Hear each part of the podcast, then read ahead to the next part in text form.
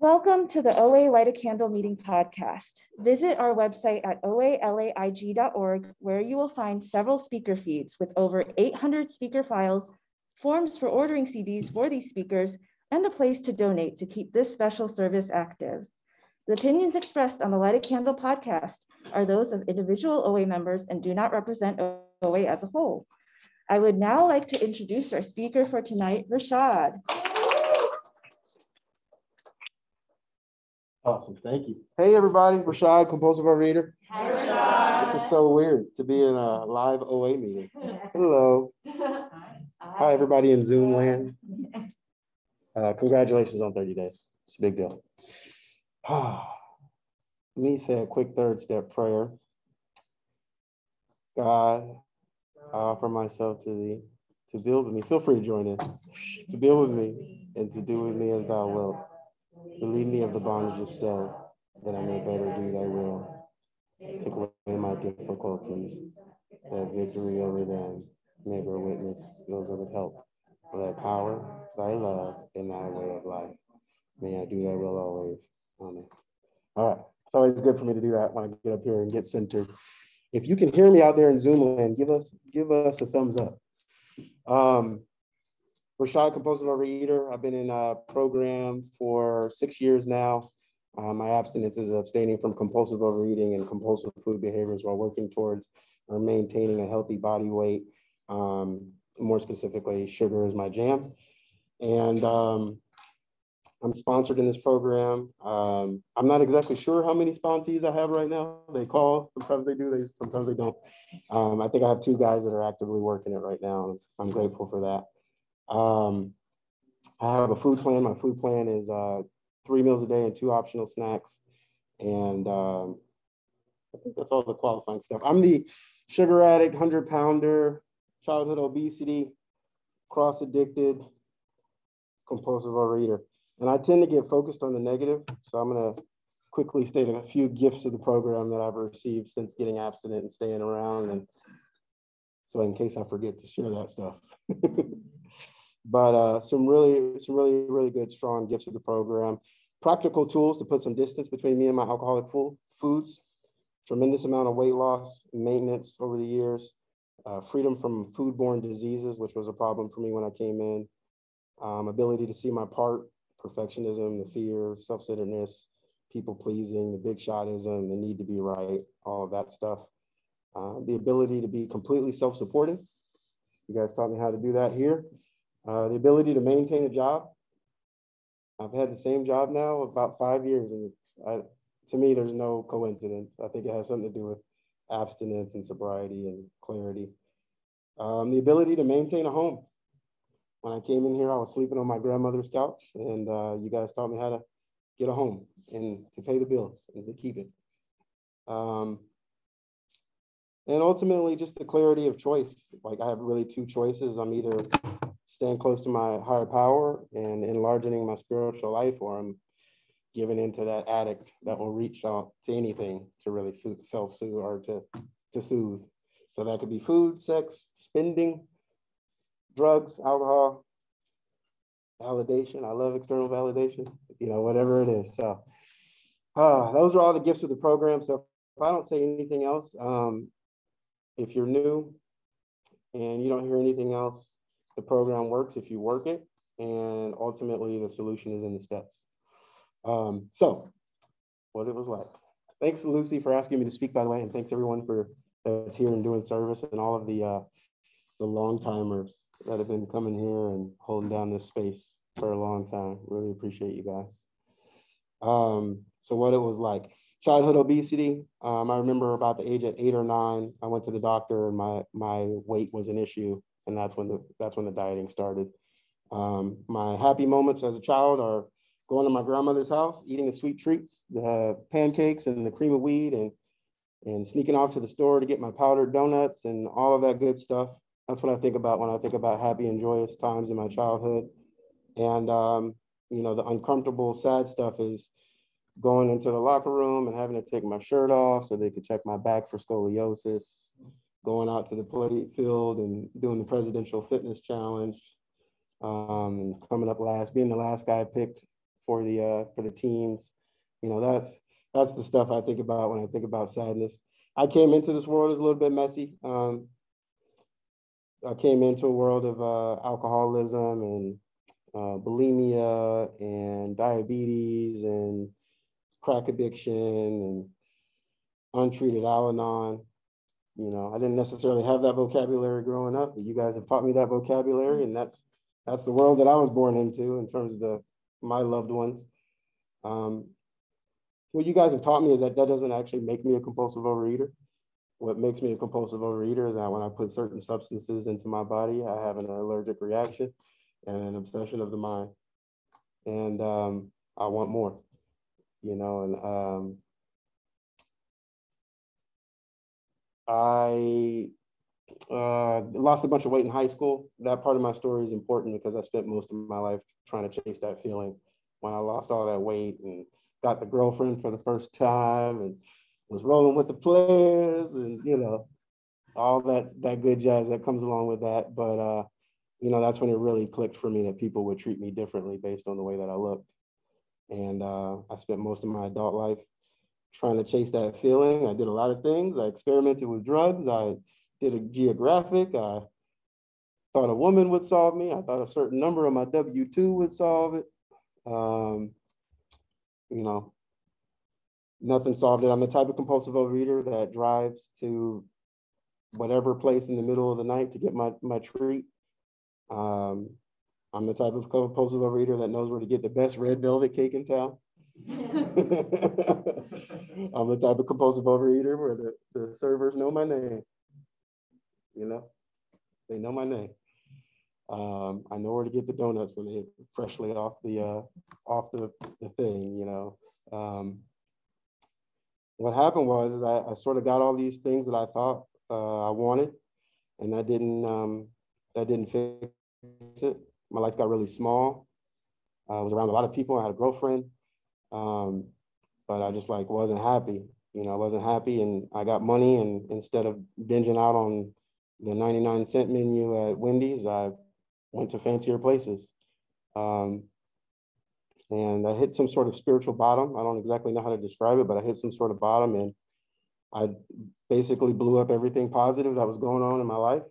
I did a transfer at the job, which wasn't advantageous. I broke up with the girlfriend, not like a gentleman. And um, I gave up my little luxury apartment in Orange County when it was also my grandmother's plastic covered couch in South Central Los Angeles. As a 30 something year old man, it was very clear to me that something had gone awry. And my best ideas about how to stay sober and how to get abstinent and how to live life, they weren't working. And um, it was suggested that I get sober. So I got sober. I went to a program for that. My drug of choice is marijuana and sugar. And um, I started getting into the steps and I started getting feelings. And when I got feelings, it was lovingly suggested that I eat some ice cream. Perhaps some chocolate, they said. I listened to that.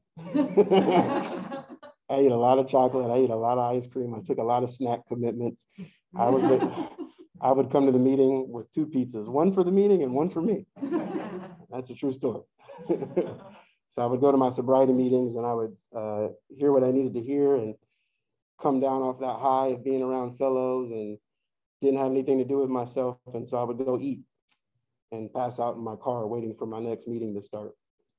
And um, I was I came in that program pretty large, you know, but I quickly shot up another 30, 40 pounds. And I um, I started to complain. I said, "Oh, this is weird." I, you know, I started to make the connection that I was like treating food like I was treating my drugs.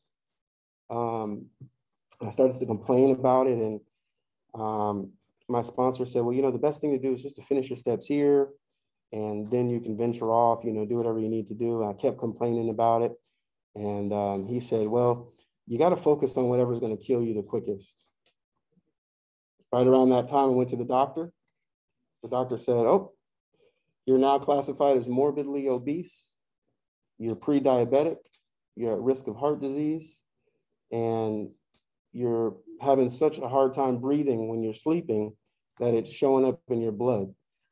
they figured out that I had sleep apnea based on the deformity in my blood cells or some sort of change in my blood. Um, so that moment, it became very clear to me that I was I was killing myself with food, and I I couldn't wait for six more steps or whatever. I had to I had to do it. I had to I had to do something about it, and um, that's what led me to the rooms of OA. I think I heard another fellow that's in both uh, fellowships talk about a weird experience with Hershey's Kisses, and I related to that.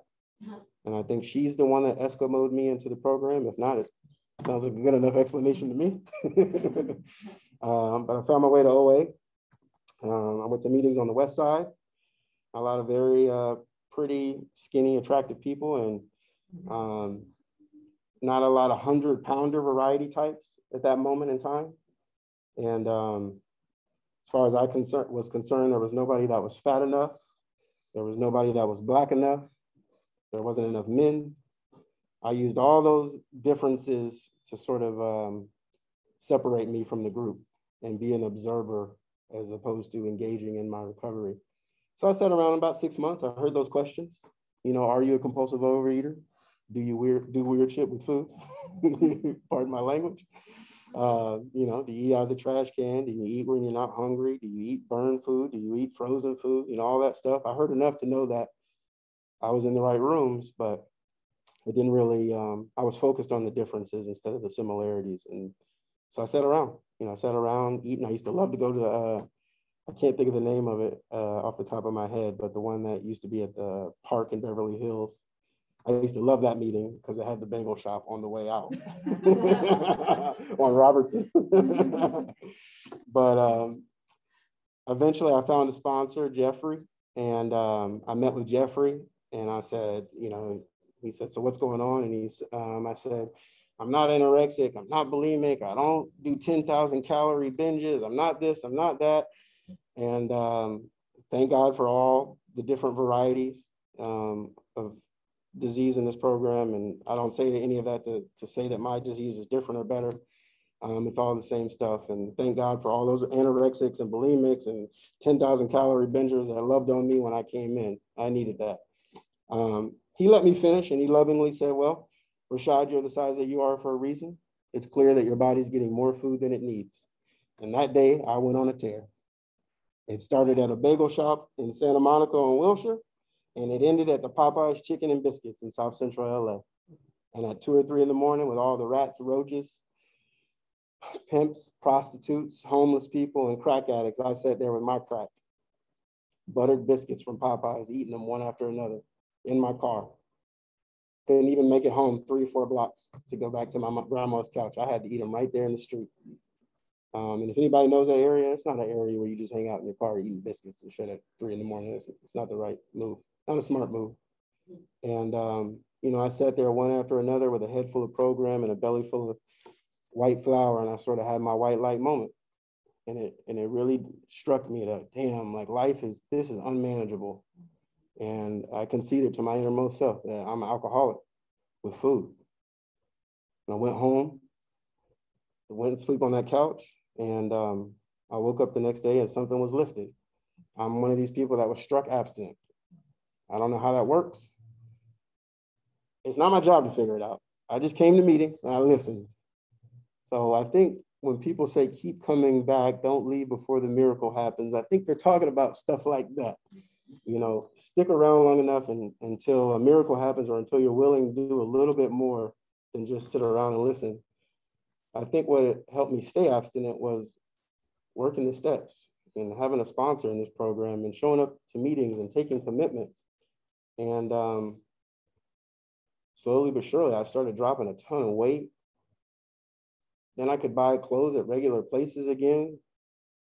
Then it wasn't really about the food or, or weight anymore and it was about life and character defects and how to be a team player and how to be a man in a relationship. And I had so much my second time around the steps in this program. Um, I think the biggest thing was just like a closer relationship with my higher power, like a really strong, proven belief that this stuff works and that my higher power can relieve me of my my drug addiction, my sugar addiction, my my my need to be right, the self-centeredness, the perfectionism, uh, higher power really can can do all this.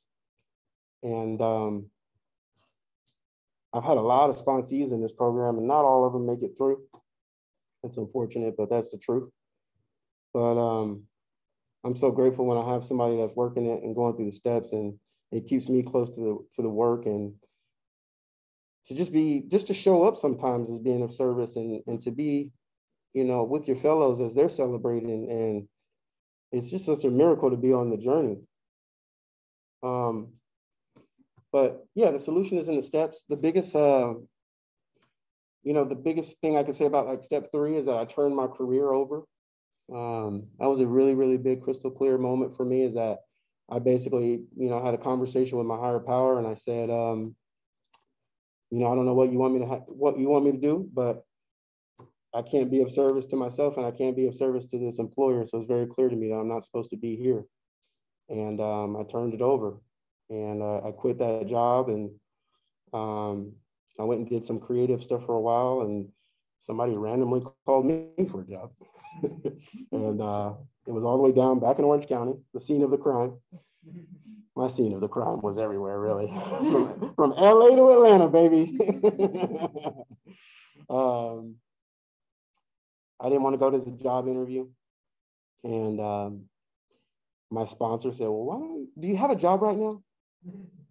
Isn't your money a little tight right now? Yeah, yeah. Why don't you just put on the suit and go see what they have to say? so I put on my suit and I went, I went, down there and I ended up getting the job and uh, they, extend, they extended me an offer doubling my salary. And that was a big deal. It's like a life-changing thing. And um, it was just a really crystal clear example. That's the job I still have today. And um, it was just like a really cr- crystal clear example that my my job today is exactly what I was angst, you know, anxiously reaching for seven, eight, ten years ago, right? And it's I wanted to work remote and I wanted to make a certain number and I wanted to drop the salesy stuff that I didn't like and really focus on the part where I help people. And that's like exactly the job that I have today. But I didn't know how to manipulate my way into that. I just did, I just came to program, I got abstinent and I, somebody was like, well, maybe you have to turn your job situation over to your higher power too. Wow. Step four and five is really transformative. I think my biggest thing there was, was letting go of my sad Black American dad story. My sponsor told me, he said, what if whatever happened between your mom and your father before you were born is none of your business? Whoa. Holy, wow. That changes the game a little bit. So if I can forgive my dad or let go of whatever resentments that I have against my father that I had been harboring for 30 plus years, honestly, not much else really rocks me to that point, to that level. And like I talked about character defects, and I'm really grateful just for the practical, the practical tools of writing them down and looking at the opposite and and um, just the message in the program about, hey, you know, your higher power can take that away from you too, but it's on your higher power's time. and you know, the best way to get a self-esteem is to do self, you know, do to do esteemable acts and to do contrary action. And so there's practical tools in here, and there's also the idea that you got to really lean on your higher power. And you know, that's where I'm at today. A lot of that stuff, you know, comes up, and um, I have to, you know, I have to use the tools in the program to to really to work on that. You know, that perfectionism and me knowing what's right about whether we should work on site or not on site how to deal with diversity and inclusion in the in the workplace and you know all that stuff real life stuff. Um, the inventory is really cool really really important. Um, whenever i feel really funky in this program really wonky as some people say whether it be food or or just life stuff um, step 10 is like one of the quickest tools for me to just like get right get right back in, into in sync with program and in sync with my higher power and just there's something about rigorous honesty uh, with another human being and preferably like another compulsive overeater that just it really relieves whatever I'm obsessing about. Um, and I'm doing a really poor job at step 11 right now. I used to have the most beautiful routine. Morning meditation and prayer and, and uh, all that stuff. And it's just not as consistent and I, I can see how that shows up uncomfortably in my life today. And uh, it's okay. My sponsor reminds me to be loving to myself about that. And, um, you know, the tools are there. I'm not supposed to use this program as a, as a way to beat myself up. And so the tools are there. I know how to use them. And um, I got on my knees this morning. I got on my knees this morning for sure. And uh, you know step 12 just just being being present and being available and, and helping people get through this journey and taking commitments. And yeah it's, it's, it's awesome. It's, a, it's an awesome journey. And so you guys really transformed me helped save my life. Where i'm at today is shit is heavy. Man there's so much going on in the world but my life is so big and beautiful still um, I was in a relationship with somebody in this program. And so for many years, I, I didn't really articulate what was going on and, and some of the discomfort that I felt, um, you know, out of like, I guess, protecting that person and, and just not airing dirty laundry in front of our mutual friends and stuff. And um, we broke up uh, at the top of the pandemic. Um, and um, and I didn't share about it then either, you know, because it was like, oh, don't want to air any dirty laundry. And uh, I thought I was completely over that and all good. And then I randomly got a call from that person letting me know that they're dating somebody now that I would consider a friend and is a fellow in this program.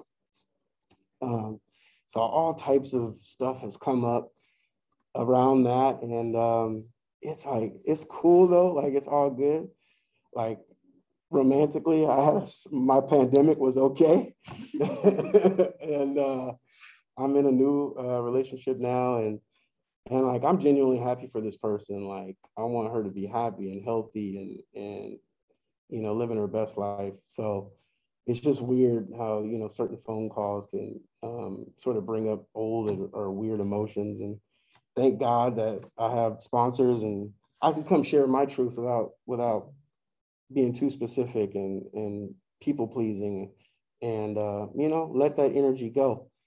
And um, i also got another random call today from some guy in boston that i that i didn't know said he owed me an amends. Like, some guy in boston. I'm like what?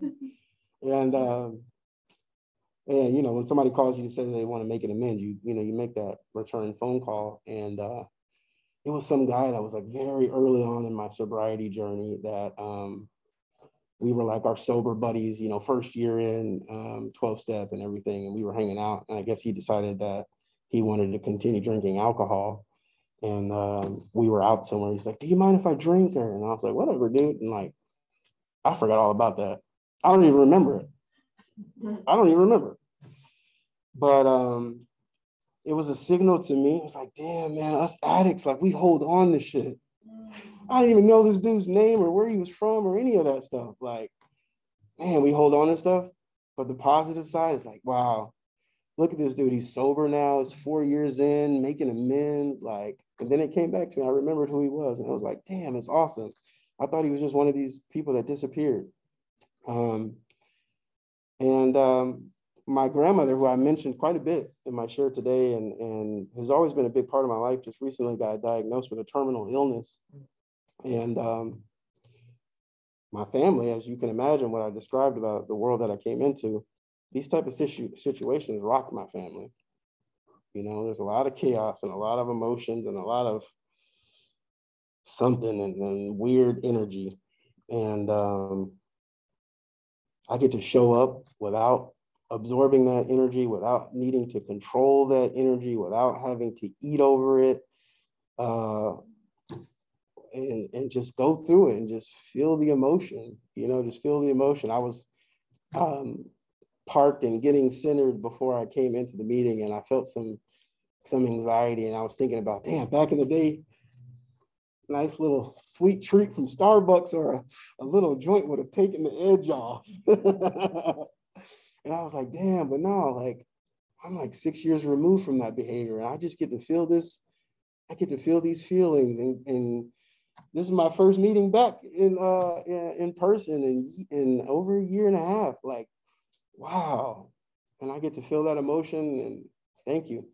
I just get to feel that for what it is and and um, and just experience it and for its true self, and uh, as as opposed to coming in high. wow, it's it's a crazy thing. It's a crazy thing to be on this journey for this long. Um, what else is going on today? My uh, my job is good. I still get this like imposter syndrome stuff that comes up, imposter syndrome and program, imposter syndrome at work, and like, man, like the universe just keeps giving me back positive stuff. My boss, um, my boss, we uh, uh, randomly set up a meeting and didn't really explain why she was setting up the meeting, and so of course my head went to negative.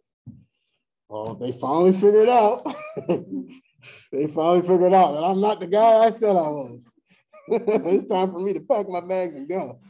I hope I paid that credit card bill off last night. Um, and she um, wanted to express my her gratitude for um, what I'm contributing to the company in, in a big way and monetarily expressed um, some gratitude as well. And it's it's crazy, man. Life is good. Life is hard. Life is in session.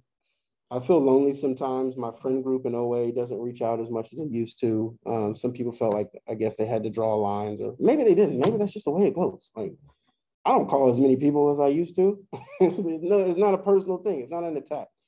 But um, I feel like we're back in this weird phase of like kind of like isolation and stuff like that. But thankfully, I have a choice now. And um, I was reminded that on my way in. Light a candle is back in person now. So I can show up, maybe take a commitment. Life is really good. I'm so happy to be here. Uh, thank thank OA, thank God for OA, and thank OA for my understanding of God. And and um, man, this stuff works, and I'm I'm just happy to be present, imperfect, and present, and here in the moment. I'll wrap I'll wrap up there.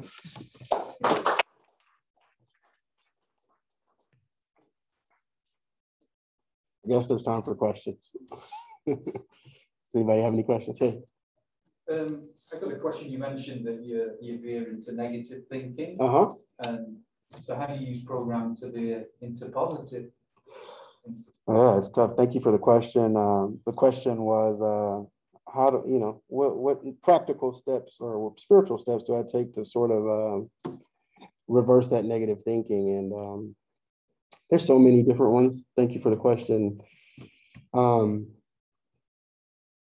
I'm not doing a great job of that right now, but it just goes away. It doesn't, it doesn't sit there as, as long as it you like I can't control the negative thoughts that come, but like how I react to it, I have the ability now to sort of to deal with that.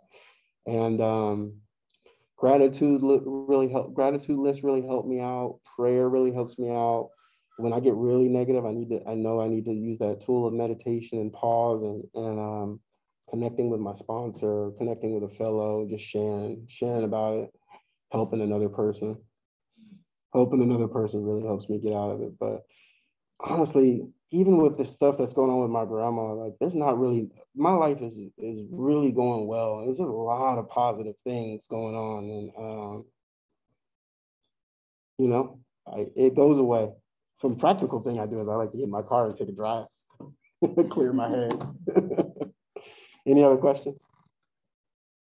Thanks. Um, do you have a daily practice? Um, if I'm, the question is, do I have a daily practice?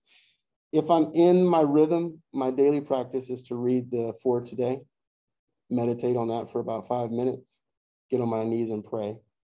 And um, a 10th step if I have stuff going on, you know, in the moment.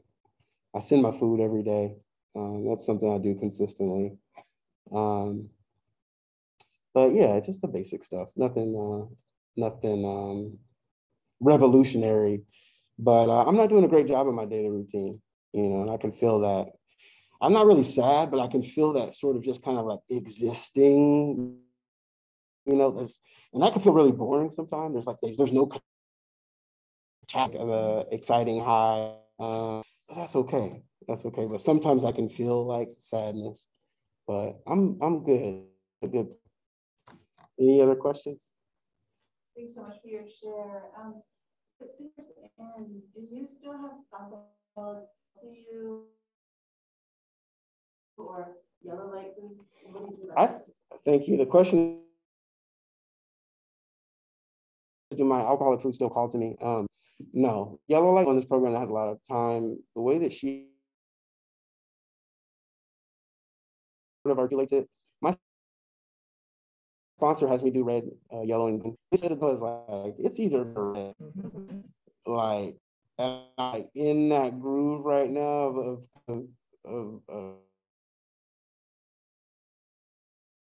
going down that pathway, but really mine are, are sugar and uh, I have a lot of neutrality around that. But that doesn't mean that the food, like the choices don't get sloppy and the food doesn't get uh, that my that I don't get bigger sometimes, but like I'm not like off the rails, like killing myself with food, driving to fast food joints in the middle of the night and, and obsessing about it and all that good stuff. So no, it doesn't really call to me. It doesn't really call to me. If if any food calls to me, it's a signal that, that that's probably not a yellow light. It's probably more of a red light food. And, and that has happened over the six year period where I've had to turn new things over um, in the process. And usually if I share about that publicly in a meeting or um, and with my sponsor time. I think uh, uh, oh wow.